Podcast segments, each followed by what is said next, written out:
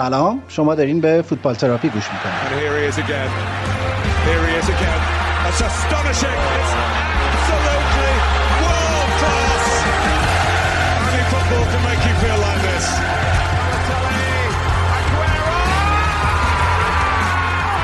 توی این پادکست من ایمان به همراه وحید که ایجنت فوتبال و توی انگلیس زندگی میکنه درباره اتفاقات، حواشی و نقل و انتقالات لیگ برتر انگلستان صحبت میکنه.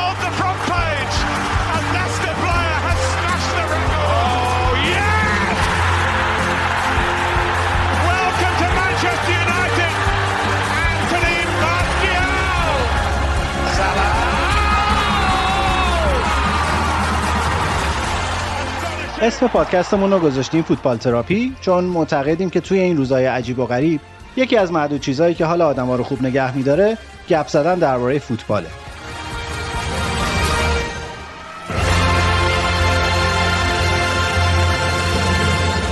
سلام. یه لحظه به این آهنگ گوش بدین. Every town as its ups and downs. اگه شما هم مثل من دهه شصتی باشین احتمالاً این آهنگ به گوشتون خورده. کجا؟ توی کارتون رابین هود، جایی که داروغه ناتینگهام همه رو زندانی کرده بود و خروسه داشت گیتار میزد و این آهنگو میخوند. اسم کارتون رابین هود که میاد هممون یاد یه تصویر نوستالژیک میفتیم و یه تصور ذهنی که از شهر ناتینگهام و داروغه بدجنسش ساختیم. این اپیزود هم پر از نوستالژی بازی.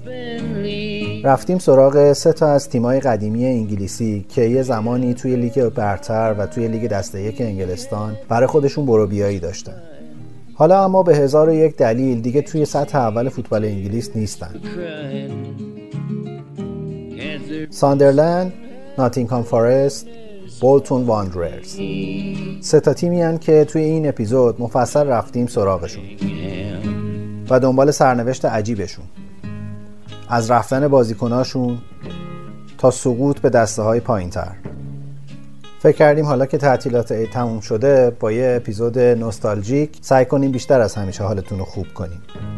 پس اپیزود بیست و هشتم فوتبال تراپی با یه عالمه خاطره بازی تقدیم به شما.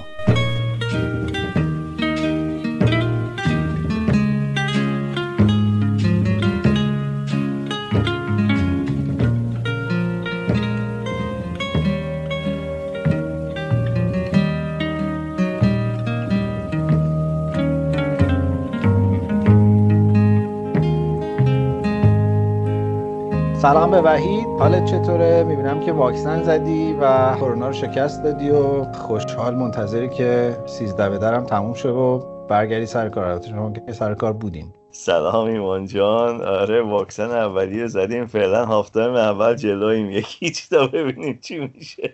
هافتایم اول یکیچ از تقریبا همه دنیا جلویی. نمیدونم همه دنیا حالا، ولی خب شنیدم ایتالیایی‌ها ازتون شکایت کردن، واکسناشون رو بردین زدین به خودتون. همه از ما شکایت دارن انگار، آلمان، فرانسه، ایتالیا میگن واکسن نمیدین به ما. تنها کسی که شکایت نداره ماییم. بزنین هر چی دلتون میخواد بزنین. شما واکسن خودتون دارین آخه. ما رو پای خودمون واییم. آره دیگه احتیاج به اینا نداریم. آفرین. آره. واکسن زدی عوارضی نداشت؟ اوکی بود؟ نه، فقط یه یه روز یا شاید یه نصف روزی دستم یکمی سنگین بود که واکسن زده بودم، چیزی که می سنگین به نظر می رسید، ولی نه عوارضی اصلا نداشت. نه من چیزو زدم، آسترازنکا رو زدم. دو نوبتیه؟ بعدی رو کی باید بزنی؟ بعدیش نه هفته دیگه. سلام. امروز خوندم که دومین روز تو انگلیسه که کشته نداشته کرونا. آره فعلا انگلیسی‌ها از پس کرونا هم بر اومده. اصلا شما خودشون این ویروس رو درست کردن، کسی چه میدونه. اینجا خیلی مستعد این توهم ها هستیم ما. اگه میخوایی این بازی رو ادامه بدی ته نداره. نه بابا کار ما نیست، سیاست ما کاری باش نداریم. بیخیال، اندازه کافی دردسر داریم تو زندگی. آره یه شعری هست که میگه سکوتم از رضایت نیست، دلم اهل سیاست نیست. خوب گفته. آقا از این بحثا که بگذریم، هفته پیش که شما مشغول شکست دادن کرونا بودین و واکسن زده بودین و پرتقالتون رو می‌خوردین و اینا، شبکه ورزش ما یه مستندی پخش کرد به اسم ساندرلند تیلای دای، ساندرلند تا وقتی که بمیرم، که از همون سری مستندایی بود که نتفلیکس شروع کرده ساختن راجع به باشگاه فوتبال. خیلی مستند جذابی بود، یه خورده بحث هم شد تو محافل ورزشی ایران و یکم تو این کانال‌های ورزشی و اینا، و ما از این بحث استفاده می‌کنیم این توی این اپیزود، و دوست داریم که بریم راجع به باشگاه‌های حرف زنیم که یه دوره‌ای توی لیگ برتر خیلی اسمشون رو میشنیدیم و الان نیستن، یه سقوط آزادی داشتن و سرنوشت‌های عجیب و غریبی داشتن. به بهانه این ساندرلند امروز راجع به سه چهار تا از این باشگاه‌ها حرف میزنیم. فکر کردیم که حالا که تعطیلات نوروز داره تموم میشه و همزمان با این اپیزود باید برگردین سر کارتون و سیزده به درتون تموم میشه، یاد پیک نوروزیتون میافتین، سعی کنیم که یه خورده نوستالژی بازی کنیم و خاطره بازی بکنیم، بلکه بیشتر از دفعه‌های قبل حال بقیه رو خوب کنیم.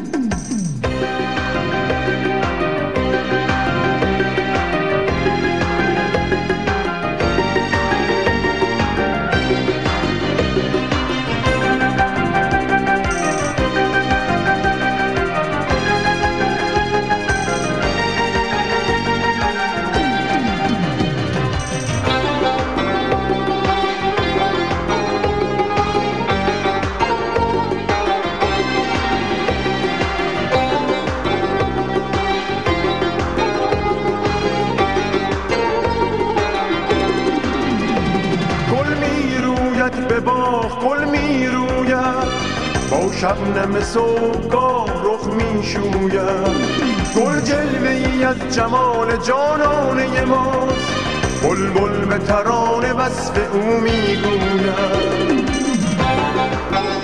اگه بخوایم یه لیستی درست بکنیم از این باشگاه‌هایی که ماها حداقل تو دوران وقتی جوان‌تر بودیم یا بچه بودیم خیلی باشون خاطره داشتیم و اسمشون رو زیاد توی لیگ برتر شنیدیم، خیلی لیست طول و دراز میشه، از ناتینگهام فارست و بیرمنگام و میدلزبرو و شفیلد چهارشنبه ها بگیر تا فولتون و هال سیتی و چارلتون و بلکبرن که من خیلی دوستش داشتم و اینا. ولی فکر میکنم که الان این ایده رو نسوزونیم، خیلی طولانی راجع به همشون حرف نزنیم و بیایم فقط یکی دو تا از باشگاه رو انتخاب کنیم. بعد میتونیم با یه فاصله مثلا چند هفته‌ای هر بار این کارو بکنیم، یه قسمت ویژه‌ای داشته باشیم راجع به تیم‌هایی که الان توی سطح اول لیگ انگلیس نیستن ولی تیم‌های خیلی سابقه‌دار و معروفی بودن.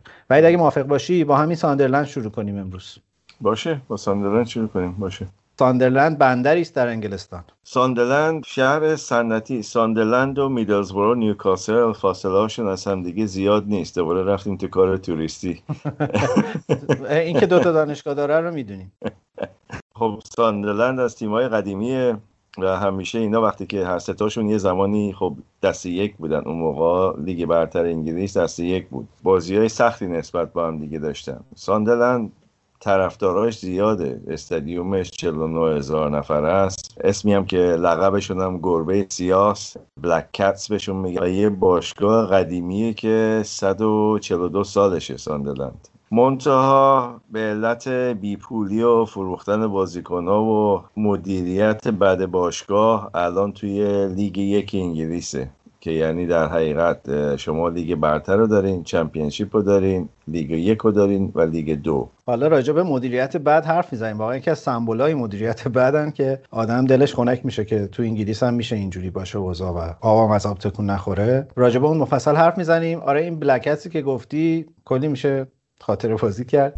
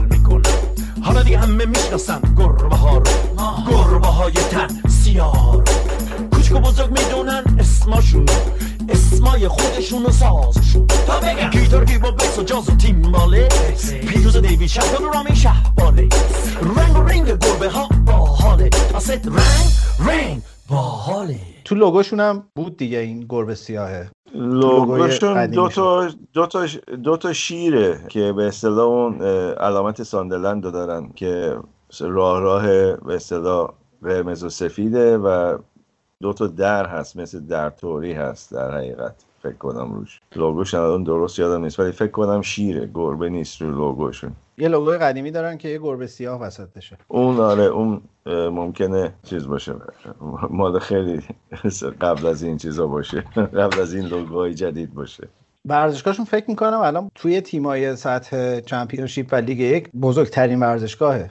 تو لیگ برتر هم یکی از ورزشگاه‌های بزرگ، اگه ساندرلند به اصطلاح تو لیگ برتر باشه یکی از ورزشگاه‌های بزرگ داره، چون که چهل و نه هزار نفر میتونه تو استادیومش جا بده. همه اینا صندلیه، چیز نیست، ایستاده اصلا نیست. مثلا اگه شما بورموث یا نوریچ یا وست بروم نگاه کنی یا فولام، اینا همه بیست هزار تا اینطوریه ظرفیت استادیوماشون. و ساندرلند زمینش همیشه پر بود موقعی که لیگ برتر بود یا دسته یک انگلیس. آره خیلی هوا خیلی هواداری دو آتیشه‌ای داره. توی همین مستند نتفلیکس صحنه‌ای هست که کریس کولمن و اینا تازه استخدام کردن، میارن ورزشگاه اینا رو بهش نشون میدن، لحظه که میره توی زمین چمن که تازه خالی و تماشاچی نیست اصلا دهنش باز میمونه که واه چه ورزشگاهی دارین شما. این صحنه منو یاد حسین کعبی میندازه وقتی اومده بود برای وولفز وقتی استادیوم رو دید دست رو چمن کشید گفت همچین چمنی تو ایران نداریم. اینا دشمن اصلیشون نیوکاسله، یه دربی خیلی آره. معروف دارن. آره درسته، تاینن ویر. آره اون در حقیقت اون استانی که توش هستن تاینن ویره. بازی سختشون با در حقیقت ساندرلند هم میشه نیوکاسل و فرق نمیکنه ساندرلند کجای جدول باشه، معمولا ساندرلند نتیجه بدی نمیگیره در مقابل نیوکاسل. یه زمانی هم که یکی از رفیقام گاسپویت مربیشون بود و از نیوکاسل برد اون سالی که داشتن میرفتن پایین، که البته نرفتن پایین تو زمان اون. یه تاریخ خیلی عجیبی داره ساندرلند. اینا حوالی مثلا دهه پنجاه میلادی کلی ماجراجویی عجیب و غریب داشتن. سال چهل و نه پنجاه کلی بریز به پاش کردن، رفتن کلی بازیکن گرون قیمت اون موقع خریدن، لن شکلتون و اینا رو خریدن و اون موقع یه لقبی بهشون داده بودن به اسم بانک آف انگلند که این این لقبه بعد موندگار شد دیگه. به آرسنال هم یه دوره‌ای دادن اینو، باشگاهی که خیلی بلخرجی می‌کردن. الان نمی‌دونیم به کی باید بدیم، چلسی یا من سیتی. همون سیتی نیست دیگه جزو این بانک آف انگلند. یه رسوایی مالی داشتن سال هزار و نهصد و پنجاه و هفت که کلی سر و صدا کرد و سه چهار تا از مدیراشون رو دستگیر کردن و محکوم شدن و اینا، چون ظاهراً زیرمیزی میدادن به بازیکن‌ها. یعنی قرارداد یه چیز بوده، پولی که میدادن یه چیز دیگه. البته نمیدونم این خیلی مرسومه، مثل باقی جای دنیا دیگه. همینه میخوام بگم، خیلی مرسومه. حتی الان هم این کارا رو میکنن. چرا اون موقع اینقدر ناراحت شدن؟ اینا رو فقط گرفتن بدبختا رو. و یه دوره طلایی داشتن با پیتر رید، بازه مثلا سال نود و هفت تا دو هزار و سه. همون همون سال نود و هفت فکر کنم اومدن لیگ برتر برای اولین بار. اصلا همون موقعی بود که ورزشگاهشون عوض کردن. یه ورزشگاه قدیمی داشتن راکر پارک که خیلی دوستش دارن هواداراشون و خیلی غیرتی ان روش، و وقتی ورزشگاه عوض شد کلی سر و صدا و کلی ترانه ساختن و کلی فحش دادن تو ورزشگاه و بازیکن‌های قدیمی اومدن مصاحبه کردن و اینا. الان که یعنی از اون موقع رفتن توی استادیوم آف لایت، خیلی چیز بودن، خیلی مقاومت شدیدی بود. ولی اون موقع صحبت این بود که همزمان با اومدن به لیگ برتر گنجایش ورزشگاه رو زیاد بکنن و شروع بکنن یک پلن بزرگی ریختن برای اینکه ساندرلند رو موفق نگه دارن. ولی واقعا مدل مدیریت کردن باشگاه خیلی در و داغون بود و از اون به بعد حالا من یه تایملاینی درست کردم از مربیایی که اینو عوض کردن، اصلا باور نکردنیه. یعنی مثل لیگ قطر مربی عوض کردن. یه مقدار زیادش این آخر کاری‌ها به خاطر این بود که فقط بمونن تو لیگ برتر دیگه. هر سال یکی یه می‌آوردن که نگرشون داره تو لیگ برتر، منتها خب بازیکن نداشتن، پول نداشتن بازیکن‌های درست حسابی بگیرن و راستشو بخوای سخت جایی مثل ساندرلند بازیکن‌های خیلی سطح بالا رو بکشه طرف خودش، وقتی که لندن هست، منچستر هست و حتی شاید برمینگام شهرهای بزرگتری هستن. مردم معمولا نمیرن طرف ساندرلند و نیوکاسل، بازیکن‌های خیلی معروف. یعنی ساندرلند از برمینگام بدتر اوضاعش؟ آره برمینگام. آره ساندرلند رو کار در حقیقت کشتی سازی و معدن و از اینجور چیزا بوده. برمینگام خب یه مقدار کار فایننس داره، کارهای بانکی داره، کارهای صنعتی داره، مثلا کارخونه‌های ماشین سازی، جگوار، لنج رنج لند روور و رنج روور اطراف برمینگام هستن، به علاوه معادن برمینگام هستن، سر کاری خیلی برتری داره نسبت به ساندرلند. ساندرلند دانشگاه نداره؟ چرا؟ داره. دانشگاه ساندرلند. دانشگاه های شمالی که چیزهای صنعتی زیاد داشتن معمولا رشته های مهندسیشون معروفه، چون که خب اون شرکت ها کلی پول اونجا میذاشتن برای مثلا تحقیقات، برای م... کلی وسایل میخریدن که پروژه هاشون انجام بدن و اینا رو بعد هدیه میدادن به دانشگاه ها. آرت فقط تو لندن پیدا میشه؟ بقیه شهرها کاری با آرت ندارن؟ نه چرا، منچستر هست، برمینگام داره، همون خود نیوکاسل داره، شمال اسکاتلند بری دارن دانشگاهشون. همه دانشگاه آرت و ساینس رو دارن، منتها خب دانشگاه‌های شمالی معمولاً بیشتر پولاشون از کارهای فنی و اینا میاد براشون تا کارهای آرت و نمیدونم تاریخ و مثلا حفاری و از اینجور کارا. خب برگردیم دوباره به بحث فوتبال. سال دو هزار اگه یادت باشه بهترین سال ساندرلند بود، اون سالی که کوین فیلیپس مهاجمشون بود و فکر کنم حدود مثلا بیست و پنج شش تا سی تا گل زد اون سال. آقای آقای گل شد و گلای من قشنگ یادمه که مثلا اینا که نصفش تو تیتراژهای ورزشی بود. گلای عجیب غریبی میزد. هفتم شدن اون سال توی لیگ برتر. این بهترین نتیجه‌ایه که گرفتن، ولی از همون عملاً حدود سال دو هزار و یک هم هفتم شدن. بعد از اون سقوطشون شروع شد. هی یعنی میرفتن پایین میومدن بالا تا دو هزار و هفت که استاد رویکینو کردن سرمربیشون. بله. نود و هفت تا دو هزار و سه پیتر رید بود، بعد اون وسطا دوباره یه سری اومدن رفتن. دو هزار و هفت رویکین شد مربیشون و یه شروع طوفانی داشت، هفده تا بازی بدون شکست باعث شد بیان دوباره پرمیر لیگ. درست. البته ناگفته نماند ساندرلند زمان خیلی قدیم دسته یکی انگلیس رو برده چند بارا. البته این برمیگرده به سالهای خیلی پیش دیگه، مثلا هزار و نهصد و سی و شش و اینطوریا، ولی خب تو دورانی که مثلا کسی زنده باشه و یادش باشه چیزی نبردن. فکر کنم یه اف ای کاپ از لیدز یونایتد فقط بردن طرفای هزار و نهصد و هفتاد هفتاد و سه هفتاد و دو هم چیزایی بود فکر کنم، همچین سالایی بود. ما مرجع تاریخمون تویی وید، اگه چیزی تو یادت نیاد دیگه یعنی تو تاریخ هم هست. هفتاد و سه فکر کنم لیدز رو یکی زدن تو ومبلی. دو هزار و هفت با رویکین شد مربیشون، هفده تا بازی بدون شکست اومدن پرمیر لیگ، ولی استاد تو پرمیر لیگ حسابی ترکون و اخراج شد بلافاصله. متاسفانه استاد از چند تا باشگاه اخراج شده.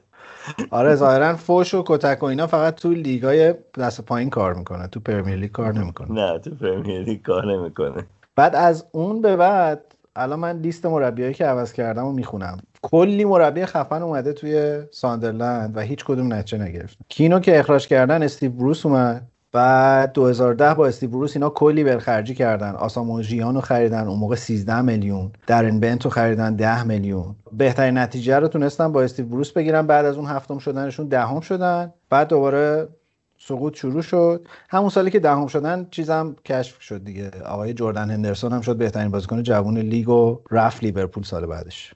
بعد از استیو بروس استاد پائولو دیکنیو اومد. اصلا مربی‌ها رو نگاه میکنی از نظر اخلاقی با هم دیگه کلی فرق دارن. آره این نشون میده که خیلی سیستم مدیریت استیلازینی داشتن واقعا، یعنی انواع ذائقه ها رو تست میکرده استاد. پائولو دیکنیو یه آدم آتیشیه، از اینا هست که مثلا بازیکناش هم حتی کتک میزد وقتی که سویندون بود، ولی استیو بروس آرومه نسبتاً. بعد رفیق شما اومد بعد دیکنیو، گاسپایت، بعدش دیک ادوکات اومد، بعدش استاد سام الردایس که الردایس اصلا از اونجا شد مربی تیم ملی انگلیس. بعد از الردایس دیوید مویس اومد دو هزار و شانزده دو هزار و هفده که با مویس دوباره رفتن دست پایین. تنها دستاورد فصلی که مویس توش بود این بود که جردن پیکفورد رو تونستن بفروشن به اورتون به عنوان گرونترین دروازه‌بان انگلیسی، بیست و پنج میلیون اون سال. این کار تقریبا دیوید مویس اصلا دوران فوتبالش رو تقریبا نزدیک بود باطل کنه دیگه، سابقه فوتبال دیوید مویس رو وقتی کار ساندرلند رو گرفت و رفتن پایین. آخه افتضاح بود نتیجهشون با با دیوید مویس. این بحث چیزم بود دیگه، بعد از اخراجش از یونایتد و اینا بود، واقعا نابود شد فوتبال. بعد به قول تو فوتبالش، آره فوتبالش نابود شد و وستهم بهش شانس داد که یه کمی خودش رو ساخت و شانسی که آورد تو وستهم این بود که پل... پلگرینی گلر اصلیش فابینسکی مصدوم بود و گلر دومی که داشت خیلی اشتباه‌های ناجوری کرد و شاید شش تا هفت بازی رو باعث باخته شد که پلگرینیو بیرون کردن و دوباره رفتن دنبال استاد مویز و آوردنش. بعد دوباره که رفتن پایین مویز رو اخراج کردن، چیزو آوردن، سیمون گریسون رو آوردن که اونم دوباره یه شاهکاری زد تو چمپیونز لیگ.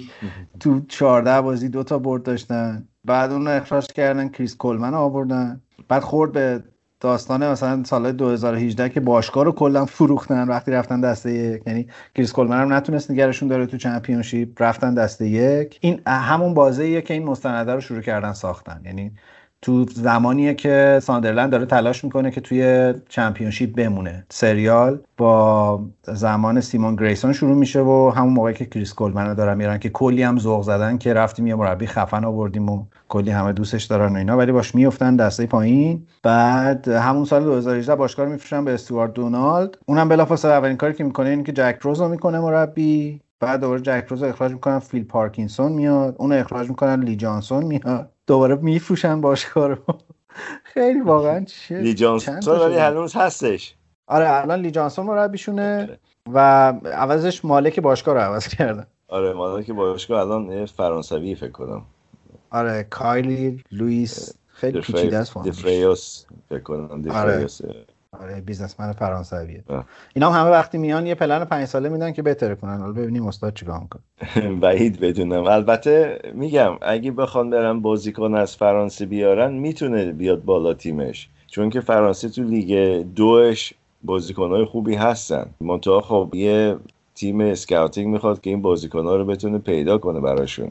ببین معمولا چیز میشه دیگه، حالا که داریم راجع به این سقوط آزادا حرف میزنیم، معمولا اینجوریه که اینا وقتی میان توی لیگ برتر اتفاقا یه جورایی آفت میشه براشون، یعنی ترکیبشون تارمار میشه بعد از یه فصل. بازیکن خوباشون رو همه میخرن میبرن، بعد فصل بعد اینا سقوط میکنن دسته پایینتر، دسته پایینتر تراز مالیشون به هم میخوره، بعد همینجور میان پایین دیگه. دیگه یک رفتن که افتضاحه دیگه. اکثرا همشون یه مدل ورشکستگی طوری توی این بازی سقوطشون دارن. الان تیمایی که میان بالا بعضیشون دو دلن که آره این پول صد و مثلا پنجاه میلیونی که از لیگ برتر انگلیس میگیرن خرج کنن، بازیکن بگیرن یا مثلا برن امکاناتشون رو بهتر کنن و حساب کنن که خب ما همین بازیکن‌ها رو نگه می‌داریم و برمیگردیم پایین، دوباره سعی می‌کنیم برگردیم لیگ برتر، یه صد و پنجاه میلیون دیگه بگیریم و با اون بازیکن بخریم. این یه دوراهیه که خیلی از این صاحبای باشگاه گیر می‌کنن وقتی بهش میرسن، وقتی که میان لیگ برتر و نمیدونن با این پول چیکار کنن. خب فولهام رفت با همه پولو خرج کرد، سال اولی که دیگه برتر بودن بازیکن خرید، رفتن پایین چون که واقعا بازیکنایی که خریدن اصلا به هم دیگه نمیخوردن تو تیم، اصلا ن... تیم نبود تیمش در حقیقت. امسال کمتر خرج کردن رو بازیکن، بهتر هم دارن بازی میکنن نسبت به دو سال پیش که دیگه برتر بودن. آره اون سال که خیلی طوفانی بازیکن خریدن، هرچی بازیکن که آرسنال می‌خواست بخره رو اونا خریدن.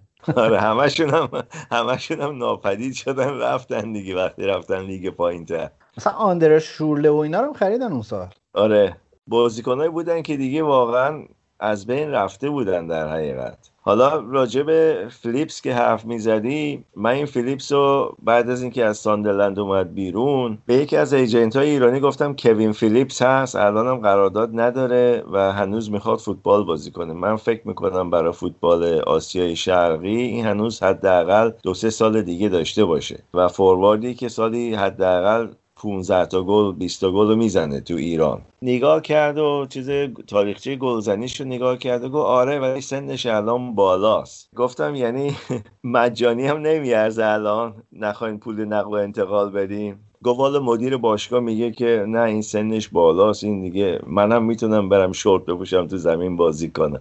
این جوابی بود که دادن راجع به کوین فیلیپس. با نمیخوای بگی که اون بال کدوم باشگاه بود که خودش میخواست شورت ورزشی بپوشه؟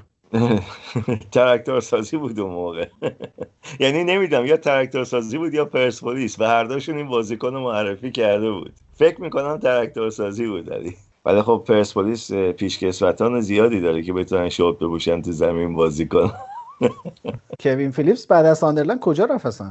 کوین فیلیپس رفت یه مقداری کار کوچینگ کرد، فورواردای تیم، با فورواردای تیما کار میکرد، با خود ساندرلند یه مدتی کار کرد، رفت میدلزبرو، رفت فکر کنم ناتینگام هم رفت به عنوان در حقیقت مربی فوروارداشون بود. نیوکاسل هم نمیدونم رفت یا نه، زمان آلن شیرا فکر کنم نیوکاسل هم رفت، نمیدونم، مطمئن نیستم راجع به نیوکاسل. زمان کی؟ آلن شیرا که نیوکاسل مربی شد یه مدت کوتاهی. ما تو ایران بهش میگیم آلن شیرر. آلن شیرر، خب پس بذار فارسیشو بگم، آلن شیرر. آره چون جمعش اون وقت توی فارسی میشه آلن شیرا. اون موقع نیومد پرسپولیس چون چیز داشت، اون موقع دیکارمو رو داشت پرسپولیس، خیلی مهاجم تکان دهنده برزیلی بود. فکر کنم صفر گل زده داشت توی نیم فصلی که بود و جوان بود عوضش. آره اینجا به سن کار داشتن. بعدم اون موقع چیز میکردن، اینا میرفتن بازیکنهای مثلا آفریقایی اینا رو پیدا میکنن. یه الونگ الونگ هم داشت پرسپولیس. آره الونگ الونگ من یادمه. حالا الونگ الونگ واقعا خوب بود اون دوره، ولی اینا رو معمولا در ازای یه وعده غذای گرم و جا خواب و اینا میگرفتن میآوردن. یه بازیکنم از لیگ ایرلند آوردن یه زمانی، براشون خوب گل زد یه فصل. بازیکنی که اسمش الان یادم نیست، بازیکن قد بلند گردن کلفتی هم بود، فوروارده. آنتونی استوکسو که نمیگی؟ نه نه نه نه. اینم یه پروژه فوق العاده بود آنتونی استوکس.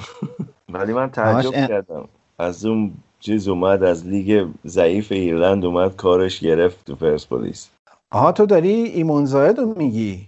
درسته آره، خودش ایمان زاهد داره. بابا این اسطوره باشگاه. آره مگه میشه اسم اینو کسی یادشه؟ استاد اسطوره باشگاه هستن، دورگه ایرلندی لیبیایی، از آقای گل لیگ ایرلند بود وقتی اومد پرسپولیس. درسته آقای گل لیگ ایرلند بود داره. خیلی اتفاق مهمیه. آقای گل ایرلند شدن یا اومدن پرسپولیس؟ جفتش. آقای گل ایرلند شدن فکر نکنم، اومدن پرسپولیس. چرا؟ نه ولی انصافا اصلا هم تو ایران کارش خوب گرفت، همین که خب فکر کنم واقعا استثنایی بود تو لیگ ایرلندم، هر کی پیداش کرد و آوردش ایران کارشو واقعا خوب انجام داد. استاد بابا اون هتریک جلوی استقلال، اون کامبکی که پرسپولیس زد و اینا خیلی اصلا داستان بود. آره من اون بازیو داشتم از رادیو گوش میدادم، تو ماشین بودم تو تهران، فکر کنم داشتم میرفتم کرج اتفاقا اون روز. همچنان بادامکی سانترو به دروازه، فرصت، ایزا توی دروازه، توی دروازه، گل برای پرسپولیس. یه گل استثنایی دیگه حساب کار رو سه دو میکنه. ایمان زاهد یه کشف بزرگ برای پرسپولیس و حالا پرسپولیس بازی دو هیچ باختن رو با ده نفر سه دو میبره. یه بازی باور نکردنی شد در این دقایق پایانی. خط دفاع استقلال واقعاً پر اشتباه و پرویز مظلومی که دیگه رکوردش رو از دست داده. تازه پرسپولیس ده نفره هم بود اگه یادت باشه، زمان مصطفی دنیزلی بود. آره دنیزلی. بعد از پرسپولیس هم رفت آلبینیوم هرمزگان. دیگه اصلا اسمی به اون صورت ازش نبود دیگه، مثل تو پرسپولیس. خب البته خب تیم‌ها فرق میکنن دیگه، از پرسپولیس بری اونجا دیگه خب یه افت بزرگه. چی باعث شد که بره از پرسپولیس؟ نمیدونم یه چیز بود، یه دوره نیمکت نشین بود و کلی حرف و حدیث و اینا در اومد، بعد رفت. من خیلی یادم نیست ولی رفت چیز رفت اونجا. یه دورم راهن بازی میکرد فکر کنم، و الان که سرچ کردم الان در دسته دوی آمریکا بازی میکنه. چند سالشه الان؟ سنش باید بالا باشه دیگه. متولد هشتاد و سه، هزار و نهصد و هشتاد و سه. بعد نیست دیگه. آره از کوین فیلیپس جوان‌تره. آره خیلی. طرفدارای ساندرلند یه داستان خیلی بامزه هم دارن. دو تا آهنگ خیلی معروفه که اینا تو ورزشگاه میخونن. تو میدونی بلدی یا نه؟ ام... به غیر از سرود باشگاه. به غیر از سرود باشگاه نه بابا. یه دونه آهنگ چیزه، یه دونه آهنگ الویسه، Can't Help Falling in Love. آها. اینا خیلی تو ورزشگاهشون میخونن.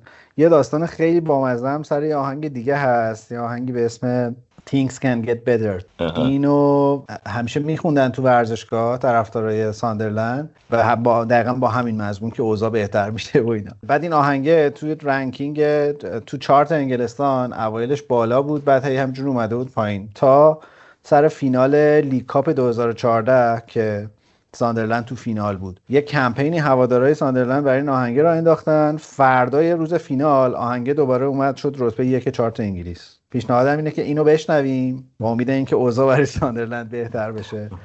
بدتر از این فکر نکنم بشه برای ساندرلند دیگه. اینو بشنویم، اون آهنگ الویس رو میذاریم تو تیتراژ آخرمون چون واقعا آهنگ قشنگی هم هست. باشه. Teach me not a thing, can only get better, can only get, can only get, they get up a million, no, I know that things can only get better.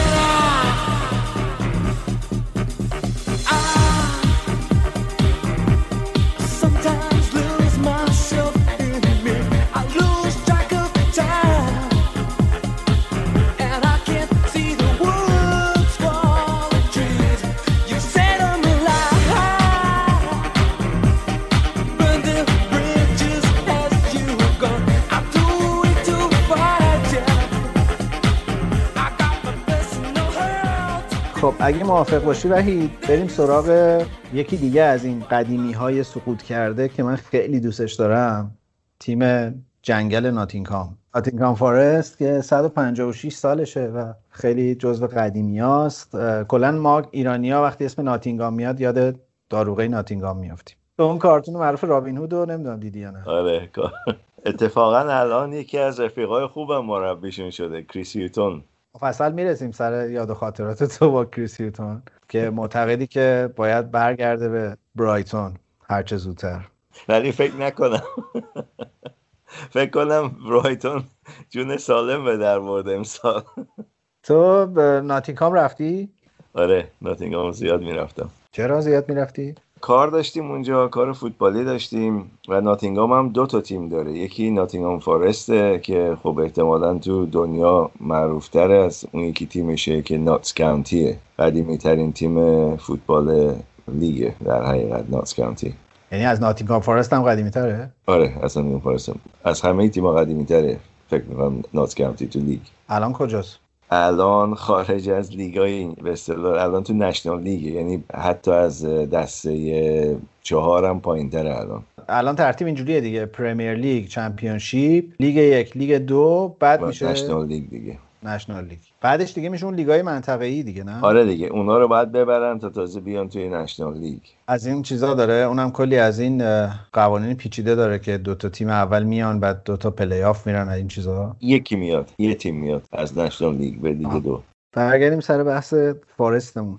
خب ناتینگهام فارست هم جزو همون تیمای پر افتخار انگلیسیه. اینا چیز دارن الان که تو رتبه هفت چمپیونشیپن با مربی مورد علاقه شما، ولی اینا لیگ بردن، یه بار فکر کنم لیگ بردن، دو بار اف ای کاپ بردن، کاپ اروپایی دارن، دو بار کاپ قهرمان جام باشگاه اروپا شدن پشت سر هم. اون موقع دسته دو بودن، دسته دو بردن، اومدن همون فصل بعدش دسته یک رو بردن تو انگلیس که یه کاری بود که اتفاق اصلا نیفتاده بود و پشت اونم سال بعدش هم قهرمان اروپا شدن و سال بعدش هم دوباره عنوان قهرمانیشون رو نگه داشتن. این دو بار پشت سر هم کاپ اروپایی رو بردن. این مال همون زمان برایان کلاف اینا؟ برایان کلاف آره. همه اینا مال زمان برایان کلاف آره. یه دوره طلایی دارن همون ده اواخر دهه هفتاد و اوایل هشتاد دیگه. برایان کلاف و دستیارش پیتر تیلر. پیتر تیلر آره. پیتر تیلر بازیکن‌ها رو برای برایان کلاف پیدا می‌کرد معمولاً. اون در حقیقت چیف اسکاوتش بود و کمکش بود. بازیکن‌های خوبی هم پیدا می‌کردن. اسم و رسم نداشتن هیچ کدومشون ولی بازیکن بودن. یکی از معروف‌تریناشون خب رویکین دیگه که پیدا کردن. مارتین اونیل هست، رویکین هست و بازیکن‌های زیادی هستن. تونی وودکاک هست که رفت آلمان بازی کرد یه مدتی. یعنی بازیکن می‌ساخت در حقیقت اونجا. بازیکن‌های بی اسم و رسمو می‌آورد و اینا ملی پوش می‌شدن بعد از یه مدتی که اونجا بودن. آره مارتین اونیل یکی از اون نقطه عطفای باشگاه است که خیلی هم سر و صدا کرد خریدش و دویست و نزدیک دویست و هفتاد هشتاد تا بازی کرده براشون توی. آره گرانترین بازیکن انگلیس هم اولین بازیکن یه میلیون پوندی هم ناتینگهام فارست خرید دیگه، چای به فرانسیس بود از برمینگام سیتی به ناتینگهام فارست. بازیکن معروف که زیاد داشتن، استوارت پیرس و دیوید آره. پلات و اینا هم اونجا بازی می‌کردن. شما به دیوید آره. پلات چی میگی؟ دیوید پلات آره. اما ولی خب اینا بازیکن‌های معروفی نبودن وقتی رفتن اونجا، بازیکن‌های خیلی معمولی بودن وقتی رفتن اونجا. آره فارست هم سالهای سال تیم خوبی بود ولی اونا هم الان اوضاع خیلی خوبی ندارن و رفتن پایین با مربی مورد علاقه شما کریس هیوتون که قبلا مربی برایتون بوده. به نظر نمیرسه امسال هم کار خاصی بتونن اونجا بکنن دیگه، امید به بالا اومدن که ندارن. نه امسال که نه، امسال اگه اگر بتونن به پلی آف برسن واقعا یه کار خیلی بزرگ کرده، چون که کریس هیوتون وقتی که رفت اونجا ناتینگهام فارست دوم بود از آخر. تو چرا انقدر کریس هیوتون رو دوست داری؟ برای اینکه مربیه که بی سر صدا کارشو میکنه. به نظر من حقش خیلی خورده شده، هر باشگاهی بوده موقعی که تو دردسر افتادن اینو مربی کردن، وقتی اومدن بالا لیگ برتر یواش یواش کنارش گذاشتن یا مثلا اونجوری که باید و شاید از نظر مالی کمکش نکردن که بتونه بره دنبال بازیکنای بهتر. این کارو نیوکاسل باش کرد، این کارو نوریچ باش کرد، برایتون باش کرد و فکر کنم ناتینگهام فارست هم این کار رو بکنه. آره دیگه اگه برن پلی آف پس معلوم سرنوشتش چیه. باید دنبال کار بگرده بعد از پلی آف. مارتین اولیل قبلش مربیشون بود؟ قبل از کریس هیوتون فکر نکنم مارتین اونیل بود، ولی مارتین اونیل مربیشون بوده. مارتین اونیل مربیشون بود آره. مارتین اونیل سال دو هزار و نوزده یه مدت کمی مربیشون بود، از ژانویه تا جون دو هزار و نوزده. یه مربی فرانسوی جود بود ناتینگهام فارست، لاموشی، صبری لاموشی. صبری لاموشی آره. اینا از سال نود و نه که رفتن پایین دیگه نتونستن بیان بالا دیگه. نه اینم از اون چیزا بوده، از اون باشگاهاست مثل لیدز یونایتد که رفت پایین و رفت دسته‌های پایین‌تر و بالاخره دوباره اومد بالا و امسال اون برگشت پرمیر لیگ. ناتینگهام فارست هم از اون باشگاهاست که یه مقداری پول باید کسی که این باشگاه رو میخره توش خرج کنه، چون که باشگاه خیلی بزرگیه، طرفدار زیاد داره، این باشگاه میتونه باشگاه لیگ برتری باشه. آره اینا یه بحران مالی وحشتناک داشتن دو هزار و یک فکر کنم که رفتن دیگه برنگشتن. آره دیگه. از اون داستانای بامزه داره. اینا اینا از اون سمبولای مدیریتن واقعا. یه دوره الحساویا داشت که کویتی بودن، خانواده الحساوی اومدن باشگاه رو خریدن دو هزار و دوازده. هیچی پول توش نذاشتن ولی به اون صورت. نه دیگه موقعی که خریدن کلی مصاحبه کردن که ما پلن سه تا پنج ساله داریم و ما می‌خوایم برگردیم پرمیر لیگ و بهتر کنیم و اینا. بعد یکم بازی بازی کردن حوصله‌شون سر رفت، هی جابجا می‌کردن مدیریت باشگاه دیگه. این میداد به پسر عموه، پسر عمو میداد به داداشش. سهام بازی می‌کردن با هم دیگه تو باشگاه. حالا یه داستان راجع به زمان برایان کلاف و به شب در حقیقت روز قبل از فینال جام باشگاه‌های اروپا، اینا رفته بودن برای به اصطلاح کمپ تو اسپانیا بودن. پیت شیلتون اون موقع گلر ناتینگهام فارست بود و میره به برایان کلاف میگه که میخوام تمرین کنیم ولی چمن نیست این دور و بر، کجا برم تمرین کنم؟ برایان کلاف یه لحظه فکر میکنه میگه اون میدونه یادت اتوبوس دور زد دورش، اونجا چمن بود، برو تو وسط میدون تمرین کن. حالا میدون وسط خیابونه بزرگه، این میره اونجا با مربی گالریشون اونجوری تمرین میکنه برای جام باشگاه اروپا. این هم از کارهای برایان کلاف. خیلی مربی خاکی بودن اصلا. آره دیگه بردم اتفاقا دیگه، هامبورگ زد فرانسیس گلشون رو زد، با سر زد گل به هامبورگ. آره این این دوره الحساویا کلی هم به روش کویتی‌ها هی مربی عوض کردن دیگه، هی رفتن اومدن و هیچی هم نشدن. از دو هزار و دوازده تا دو هزار و هفده در اصل خانواده الحساوی بود. دو هزار و هفده فروختن به یه پدیده‌ای واقعا، اوانجلوس ماریناکیس یونانی. الان یونانیان دیگه، دست یونانیاس فعلا. آره این همون مالک اولمپیاکوس هم هست. اولمپیاکوس هم هست آره درسته. البته ما تو ایران سینش رو تلفظ نمی کنیم. آقا مالک اولمپیاکو هم هست و چیز داره تو ایران، شرکت کشتیرانی داره، نماینده مجلس، یه شرکت مدیای خیلی بزرگ داره، قشنگ یونانی کلاسیک. بگو همه چی دستشه دیگه، خاک راحت کن. یه افتخار خیلی بزرگ هم داره. میتونی حدس بزنی چیه؟ نه بگو. به میکل آرتتا کرونا منتقل کرد. آها آره دیگه رفتن اونجا بازی کردن، اولین کیس کرونا تو لیگ برتر میکل آرتتا بود دیگه. آره اینا بازیشون فکر کنم بازی برگشت بود توی آره. یونان بازی درست. کردن آره. استاد قشنگ نوازش کرده بود آرتتا رو، دست داده بود و بغل کرده بود و دستی آره. به سرش کشیده بود و پس فرداش رفت توییت کرد که من کرونا گرفتم. آره. اون اولین کیس لیگ برتر بود دیگه درسته، درست میگی آره. ولی روابطش با آرسنال آرسنال هم بد نیست. آره اینا هر سال تو لیگ اروپا با هم دیگه ملاقات میکنن. آره حالا به غیر از اون انگار روابط پشت پرده هم با آرسنال داره. مورد تفقد قرار میده. استاد کلا استاد روابط پشت پرده است. آره دیگه کدوم یونانی نیست. این برنامه اگه جای دیگه پخش میشد قطعمون میکردن. نه با خدا رو شکر در یک کشور آزاد پخش میشه کس کار میکنه. میگن آزادی دیگه، اینه دیگه، هرچی میخوای میگی. استاد یه پرونده کاتوکولوف تو یونان داره سر قاچاق هروئین. اون شرکت کشتیرانیش خیلی فعال ظاهرا در این زمینه. آره دیگه و... نمیخواد خالی برگرده این کشتی، نفتی میبرن میخواد پر برگرده دیگه. آره یه پرونده‌ای داره، یه دور ظاهراً حتی تا پای محکومیت هم رفته. یه شریکش رو البته گرفتن که دو سر مالکیت یک دو تا کشتی با هم شریک بودن. اون کشتیایی که گرفتن با محوله کاتوکولوف هروئین هم داشته، ولی خوشبختانه مدیر ناتینگهام فارست یه بیانیه داد که هواداران نگران نباشن، استاد محکومیتی نداره و هواداران دیگه نگران نشدن. خلاصه پول زیاده، اگر خواستین میتونین بازیکنای خوب ببرین اونجا. و به کریس یوتون بگو اگه میخواد میتونه از این موضوع علیه مدیر باشگاه استفاده کنه. اتفاقا قراره باش صحبت کنم تو هفته آینده راجع به تابستون و برنامه‌اش چی و چی میخواد و چی نمیخواد اینا. تا اون موقع ان شاءالله معموله رسیده، پولش نقد شده، وقت زیاده، دست و بالشون بازه، میتونین بدین. میگه هرچی گرونتر بهتر. آره دیگه وقتی قرار شسته بشه هر چی بیشتر بهتر. آره دیگه اینا رقیبشون هم دربی کانتیه دیگه الان. داره آره الان آره، ولی قبلا که ناتس کانتی هم تو همون دیگه برتر بود، با هم دیگه بازی میکردن. خب داربی داشتن با ناتس کانتی دیگه، نزدیکه به داربی، نزدیکه شاید سی و پنج دقیقه چهل دقیقه بیشتر راه نیست. داربی رو میگن ایست میدلند. آره نات... ناتینگهام و داربی رو میگن ایست میدلند. داره شرق انگلیسن اینا، شرق وسط انگلیس در حقیقت. میدلند میدلند اون قسمت برمینگام و نمیدونم و همتون و ناتینگهام و داربی و اینا رو بهش، لستر و اینا رو بهشون میگن میدلند. اینا میشن شرق میدلند. آره اینا میشن قسمت شرقیش. آره. چه کشور پیچیده‌ای.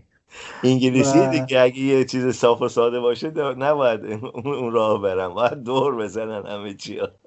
اینا یه شعر خیلی ساده هم دارن که حالا با هم میشنویمش، خیلی خیلی واضح و راحته. اصلا احتمالا رئیس باشگاه به بچه‌اش گفته بیا شعر بگو. همش همش میگن we got the whole world in our hands. خلاصه دیگه همه چی دست ماست. اینا بشنویم، از بحث فارست هم بریم بیرون.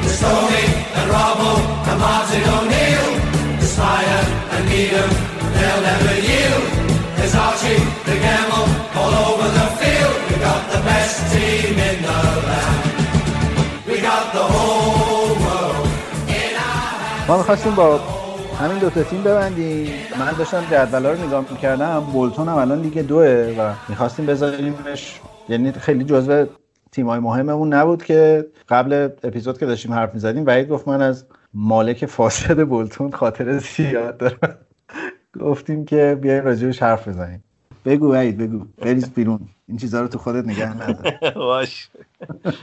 من موقعی که برای با یعنی با یه ایجنت انگلیسی کار میکردم، اثل استیل، ما با یه شخصی آشنا شدیم که این بعد رفت صاحب بولتون شد، یعنی باشگاه بولتون رو خرید. این شخص رو من از روز اولی که دیدم راستش بهش اصلا اعتماد نداشتم، فکر میکردم همش داره دروغ میگه و اینا. مثلا میگفت نمیدونم فلان جای لندن زندگی میکنم و خونم اینجاست و نمیدونم. یه پسر الکلی هم داشت و بعد پسرش هم ایجنت بود اتفاقا، ولی همیشه مست بود. این آبها یه روز ما بردیم برسونیمش خونهش تو لندن، دیدیم که گواره من این خونم همینجاست و من اینجا پیاده کن و اینا. بعد گفتیم باشه، پیادهش کردیم محله خیلی خوب لندن و پشت مغازه هرودس. و من گفتم من بعید بدونم این خونه اینجا اینجا باشه، بذار سرچ کنم. سرچ کردم دیدم اصلا این خونه به اسم این نیست، خونه به اسم یکی دیگه است.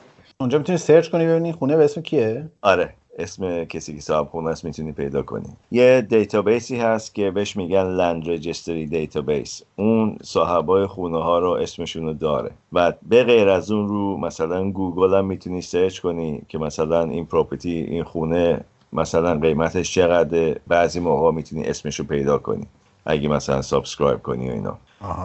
که این اصلا اسم این بابا نبود، ما بروش بروش نیاوردیم اینا. بعد این گفت آره من میخوام برم بولتون و باشگاه بولتون رو بخرم و اینا. بعد ما گفتیم پول داری برای بولتون؟ آره قیمتش دوازده میلیون و ایناست، دوازده میلیون بیشتر نمیخوان و اینا. ما پول داریم و میتونیم باشگاه رو بخریم و من یه گروهی پشتم و نمیدونم از اینجور چاخانایی که همیشه میکرد. همیشه هم میگفت که آره من یه کشتی خیلی بزرگ دارم تو موناکو و اینا. من بهش گفتم خب کشتی تو بفروش، پول باشگاه رو راحت میتونیم بدی، کلی هم میتونیم بازیکن بیاری اونجا تازه. ولی منظور این آقا این بود که در حقیقت این باشگاه رو بخره، از پسرش استفاده کنه که بازیکنایی که میان اونجا یا ایجنتایی که میخوان اونجا بازیکن بذارن پول بگیره. و پولی نداشت که اصلا بتونه باشگاه رو بگردونه در حقیقت. رفت اونجا و یه مدتی اونجا بود و خب پولی که تو باشگاه نبود، حقوق بازیکن‌ها عقب افتاد، بازیکن‌ها شروع کردن اعتصاب کردن و نمیدونم بازی نکردن و قرارداداشون رو به هم زدن و از باشگاه رفتن و کار به جایی رسید که مثلا بازیکن‌های هفده هجده ساله میذاشتن تو زمین آخر کار بولتون، یعنی تمام بازیکن‌های اصلیشون از باشگاه رفته بودن. من یه مقدار راجع به این بابا چیزایی سرچ کردم و پیدا کردم که این اصلا زندان رفته بود به خاطر اینکه سر دولت کلا گذاشته بود، سر مالیات. انگلیسی بود؟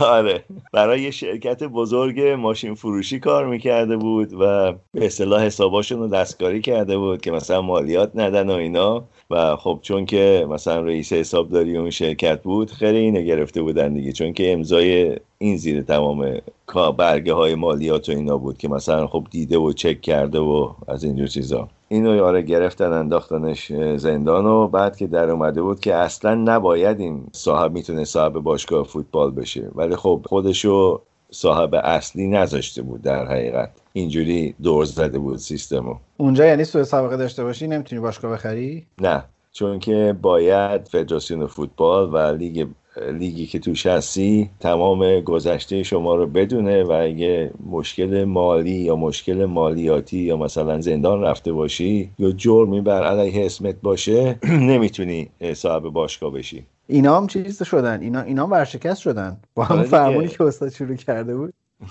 آره دیگه. منتها خب خیلی از ایجنت‌ها حاضر نشدن باش کار کنن، برنامهش به هم خورد. یارو میگفت من چرا بازیکنام بیارم بعد به پسر تو مثلا نصف کمیسیون رو پس بدم؟ حاضر نشده این کار انجام بدم و برنامه آقا به هم خورد و پولی هم نبود، کسی هم تو باشگاه پول نمیذاشت. و حتی من یه بار سعی کردم باشگاه رو براش بفروشم. یه مکزیکی بود که یه باشگاه تو اسپانیا داشت و میخواستیم باشگاه بولتون رو بخره که بازیکن‌های اسپانیاییشو بتونه بیاره تو انگلیس. منتها خب معامله نشد متاسفانه، چون که پسرش اومد قاطی کار شد و می‌خواست سه میلیون بذاره جیب خودش و با مکزیکی معاملش نشد. کاش به من اون موقع گفته بودی. یکی داشتیم اینجا اونم خیلی دنبال باشگاه میگشت، اسپانیا اتفاقا می‌خواست باشگاه بخره، دست به جیبم بود. این حرف حرف سه سال پیشه، حرف زیاد دوری نیست، دو سال, دو سال پیش سه سال پیشه سه سال پیش الان. یعنی سه سال پیش این بابا رفت رسما تو این باشگاه، ولی خب الان دو ساله که از باشگاه اومده بیرون دیگه. الان باشگاه زیاد هست برای فروش، کسی بخواد باشگاه بخره میشه. اونایی که میخواستن باشگاه بخرن الان نیستن دیگه.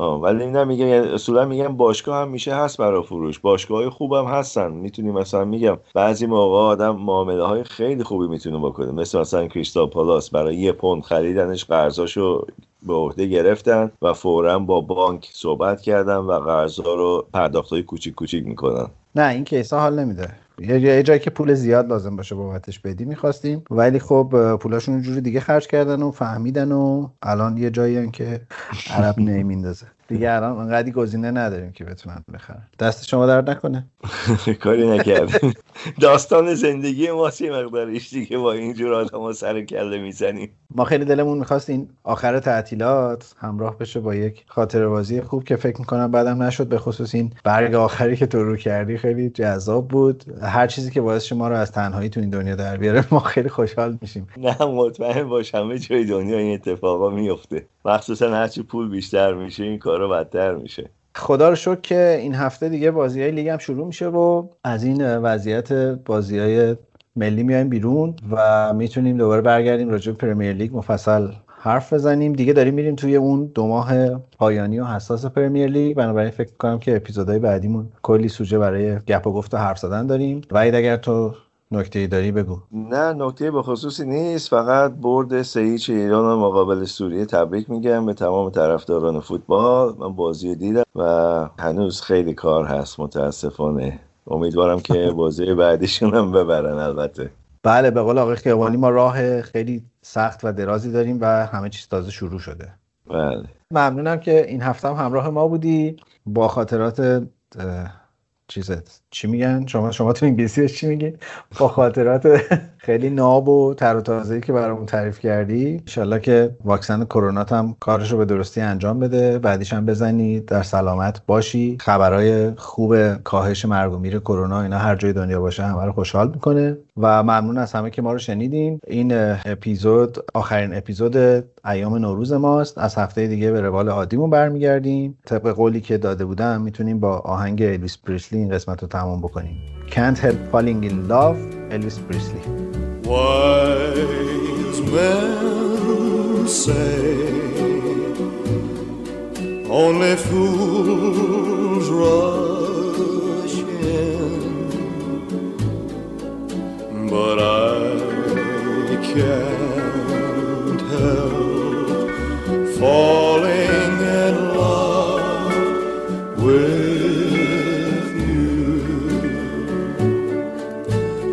Shall I stay? Would it be a sin if I can't help falling in love with?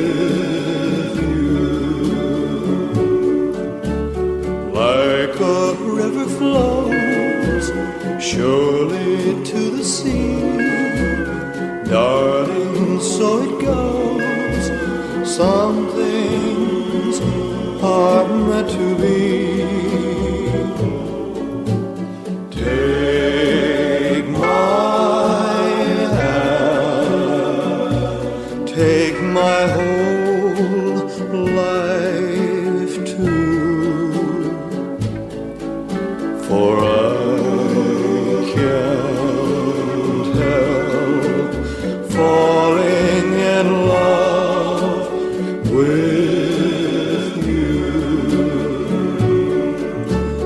like a river flows surely to the sea.